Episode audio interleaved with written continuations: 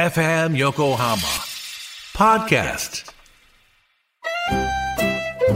鎌倉のカフェビブモンディモン市のマスター堀内隆です。コーヒートークセッション。この番組は私堀内隆が時にはゲストを招きながらコーヒーにまつわる話をしコーヒーをもっと楽しむプログラム。基礎的なことからハンドドリップの技術最新のコーヒーカルチャーまでを知ることができるポッドキャスト番組です。初回は11月6日月曜日夕方5時頃配信予定です。ぜひ聞いてください。フューチャースケープフューチャースケープと朝9時。裏フューチャースケープ。はいお疲れ様でした。お疲れ様でした。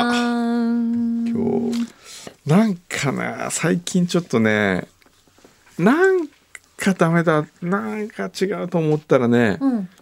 やっぱドアサベーカリーがなくなったの大きかったね。お腹すくんですよ。あとそして集中シ力が切れるんでしょ。弁当プロジェクトももうなんかこうね、一応フィニッシュしたじゃないですか。まあそうですね。立ち上がったからね、やっぱりうね、ん、こう、あシューマイ弁当今売ってないかなあそこ。おにぎりしたおにぎりシューマイ弁あ当ちょっと待って。あの俺あれあない。こんな時に限って。こんな時に限って。はい、先生が探しているのは皆さんからいただいたシューマイ年賀状でございますシューマイ年ね。賀状。はい。え誰？お教師さあん牛一さんちょっと貸しといてください。ちょっとあるかないかだけ見てもしおにぎりがあったら買ってきてほしいんですけど。でもないだろうな。どうだろうね。ね。10時から1時間経ってますからね。どうですかね。ちょっとじゃあ行ってみてもらいますしょうよ。いませんね。もうね、うん。食べ物がないとやっぱりモチベーションが下がるらしいそうなんでですすよ。じゃあなんか勝手にドアサベーカリーみたいなの復活させる。勝手に？裏う裏ドアサベーカリーとかやる？来週パンを作ってくるゲストの方がいらっしゃるそれパン粉じゃないいんですよ。パン粉ちゃんではないパンを作ってくるゲスト？パン作る YouTuber? へえへえなんだろう。だって。なんでしょうね。えーっと。ラジオネームキョンキョンの息子かさんから。はい、キョンキョンの息子ね。うん、いつも楽しく拝聴しております。本日ついに下鴨茶寮で母とランチを食べます。今お日キョンキョンと食べるるんだ。ええ、うん。学生の私一人では行けませんが母のおかげで下鴨茶寮デビューです。イエーイ。高級なお店に行くと悔いのないよう味わわなければという思いが強くなりすぎて今自分はきちんと味わえているのだろうかという雑念にとらわれてしまうことがあるのですが今日は余計なことを考えず素直に楽しんでいきたいと思います、うん。おおそうですか。へえー、いいじゃない。えあの先生が悪いようにしないって言ってましたって言ってください。ちょっと待ってこれじゃああー今ねちょっとうちの支配人今日お休みなんですけどね。あらそうなんだ。ちょっとあの一応一応ねお伝えするだけしてえおいて。ーといただけたりするともしかしたらなんかいいことがあるかもしれないね。ちょっと一応ねえー、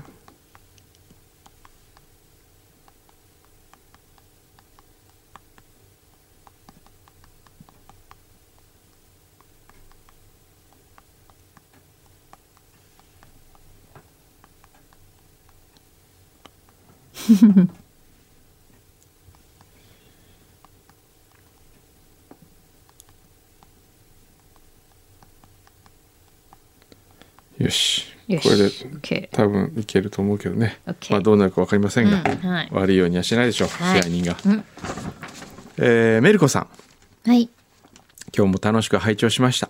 この1週間でおにぎりシューマイ弁当を3回食べました。えー、すごい。何？こんな人もいるの、てかええよくゲットできたよね。ねえ。すごい。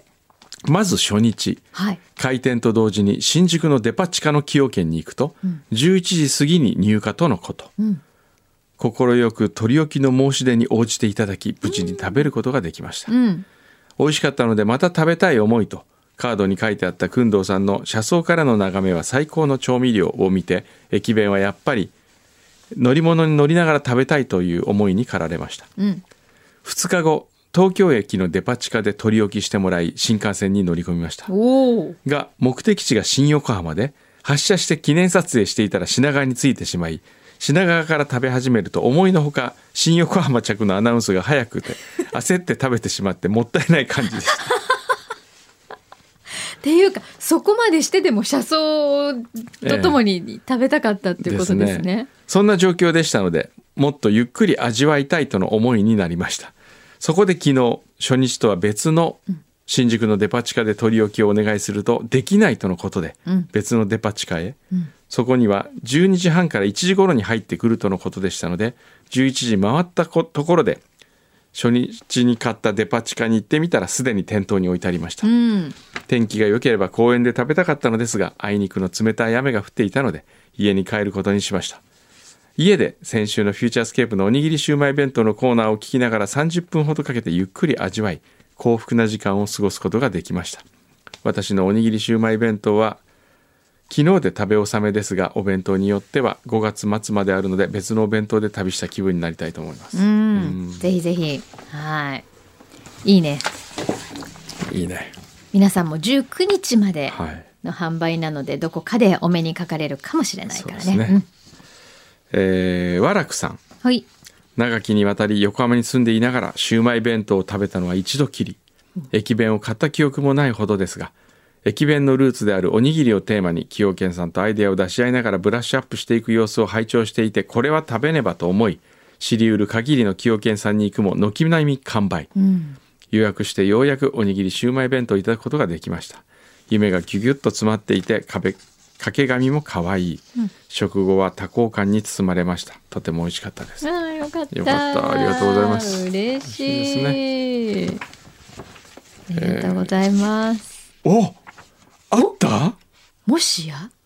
もしや。さあどうでしょう？ってあった？らあさあ牛肥さんが今袋を持ってきましたがさあじゃじゃん。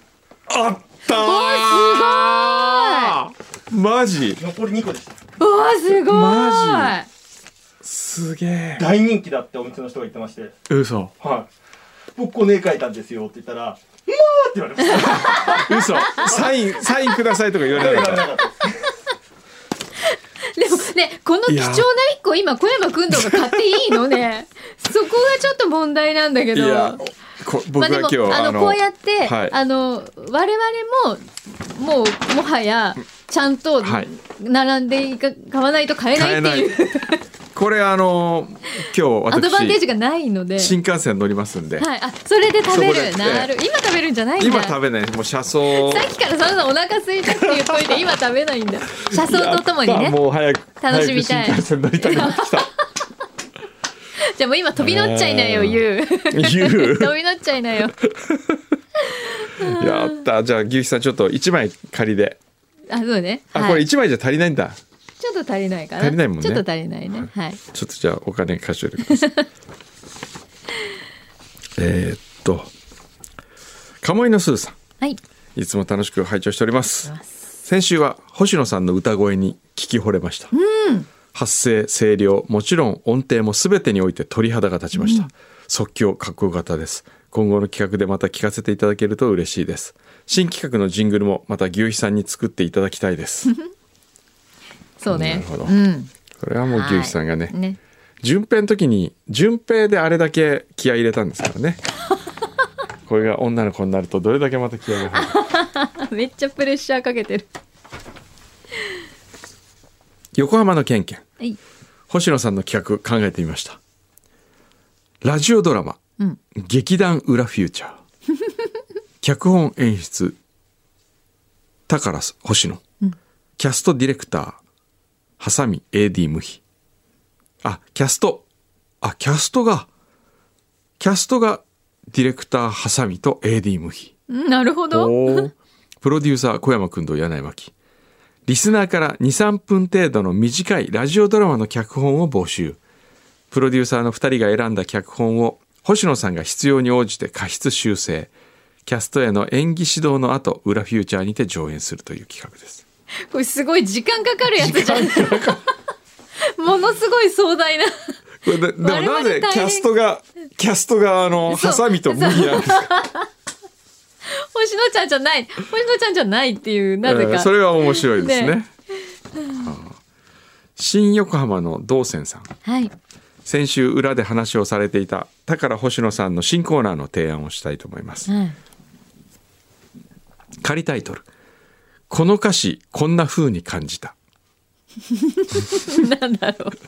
淳平さんの「俺の本棚」に似ていますが星野さんがいろんな歌の歌詞を読んで心に響いたフレーズや感じたことを話してもらうコーナーです。なるほおど曲に乗せて聴いている時と詩として読んだ時に感じ方が違うと思いますのでそのギャップも楽しめると面白いと思います、裏で曲は流せないので表の最後にかける曲を星野さんが紹介する歌詞の曲にすると裏と表でつながりも出てくると思います。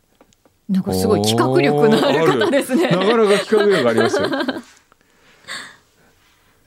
例えば、私が紹介したい曲、浜田省吾さんの「家路」です、はいメディアに露出しない方なのでご存じない方も多いと思いますが良い曲をたくさん作っています、うん。いやそれは浜省はね有名ですよね、悲しみは雪のようにはドラマの主題歌になったので、数少ないヒット曲ですと浜田さんご自身が、えー MC で話しておりました。うーん。うーん。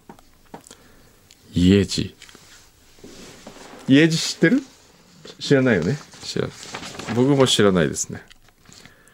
ほー。んこれ これどういうふうな処理すればいいんでしょうね？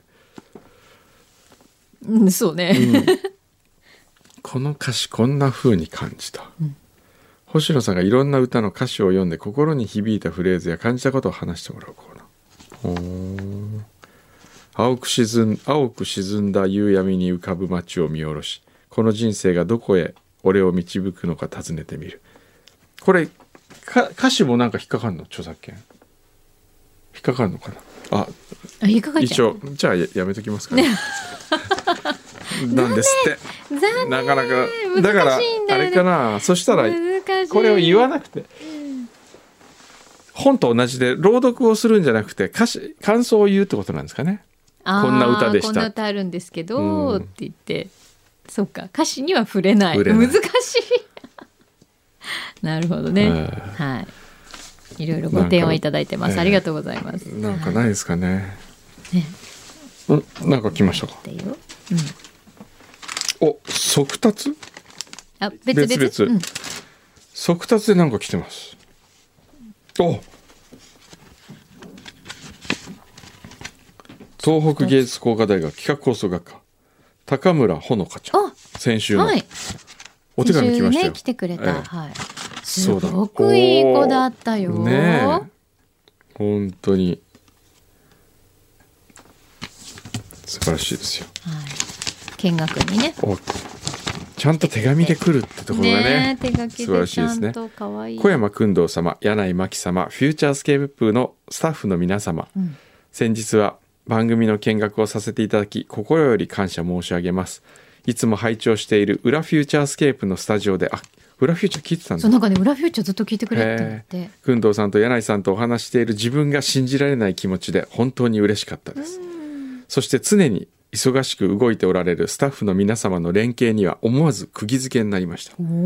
そういった緊張感の中でも楽しみながら取り組んでいらっしゃる姿があるからこそ素敵な番組が出来上がるのだと気づきより一層フューチャースケープが好きになりましたまた山形に帰ってからはお二人が美味しいとおっしゃっていた牛肉ど真ん中を駅弁特集の余韻に浸りながら初めて食べました。あそうか。初めてだったんだ。駅弁の魅力に目覚め21枚のカードすべてのお弁当をラジオを聞きながら旅して食べるという新たな夢ができました。柳井さんあげあげまあげたもんね、長くなりましたがこの度は貴重な経験をさせていただきまして本当にありがとうございました、今後もフューチャースケープの放送を楽しみにしております。季節の変わり目ですのでどうぞ皆様お体にはお気をつけください。まあなんとご丁寧な。東北芸術工科大学企画放送学科高村ほのかかわいいおー素晴らしいね。ほんとしっかりしてるでもなんか彼女のすごく素敵なところはね、うんうん。あのなんて言うんだろう。すごくちゃんうとん。自分が伝えたいこともしっかりうん。と持っていて、うん。でくのさんとかにもいろいろなんかほら話聞いてたじゃははいないいですか。はいはいああいうなんか質問の仕方とかもすごく丁寧で、うん。やっぱり答えてあげたくなっちゃうっていうかね。うん。そういうのありますよね。すごく魅力が、うん。この名刺に 前向きじゃけって書いてある。かわいい。あこれ自分でいろいろ書くんだ言葉を多分。ね、ええ。今そういう風になってるのかな？んだね。ね。昔は僕がこう学生の名前書いてたん書いてですけどね。ましたよね。えうん。えこれ広島弁でしょ前向きじゃけ、そうん。え。ー、頑張ってね。そしてこれはなんだ？なんか届いてますよ、F 横リスナーメイラブさんからいただきました。はい。あこのお茶が工藤様の花粉症対策にお役に立てたら幸いです、うん。ここ数年私も旅をきっかけに巡り合ったこのお茶に助けられています。うん。根本治療にはなりませんが気づくとかゆみが止まっています。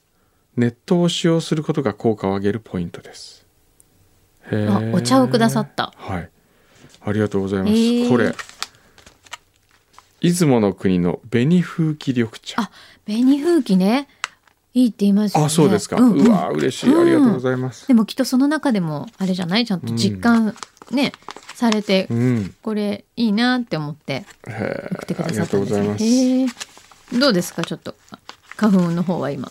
なんか収まってはきてますけどまだちょっとかゆみがある日があるので、うん、ちょっとじゃあ飲んでみてね。ありがとうございます、うわ嬉しい。じゃあいただきます。じゃあ星のコーナーは引き続き募集します。募集しましょうかね。そうですね。はい。はい。今日は結構ね今お腹鳴りました。ますからね。胃袋がだったらもう早く食べればいいじゃん。早く帰ろうよ早く帰ろうよって言ってます わかりました。はいおにぎりシウマイ弁当堪能してください。はい フューチャースケープフューチャースケープ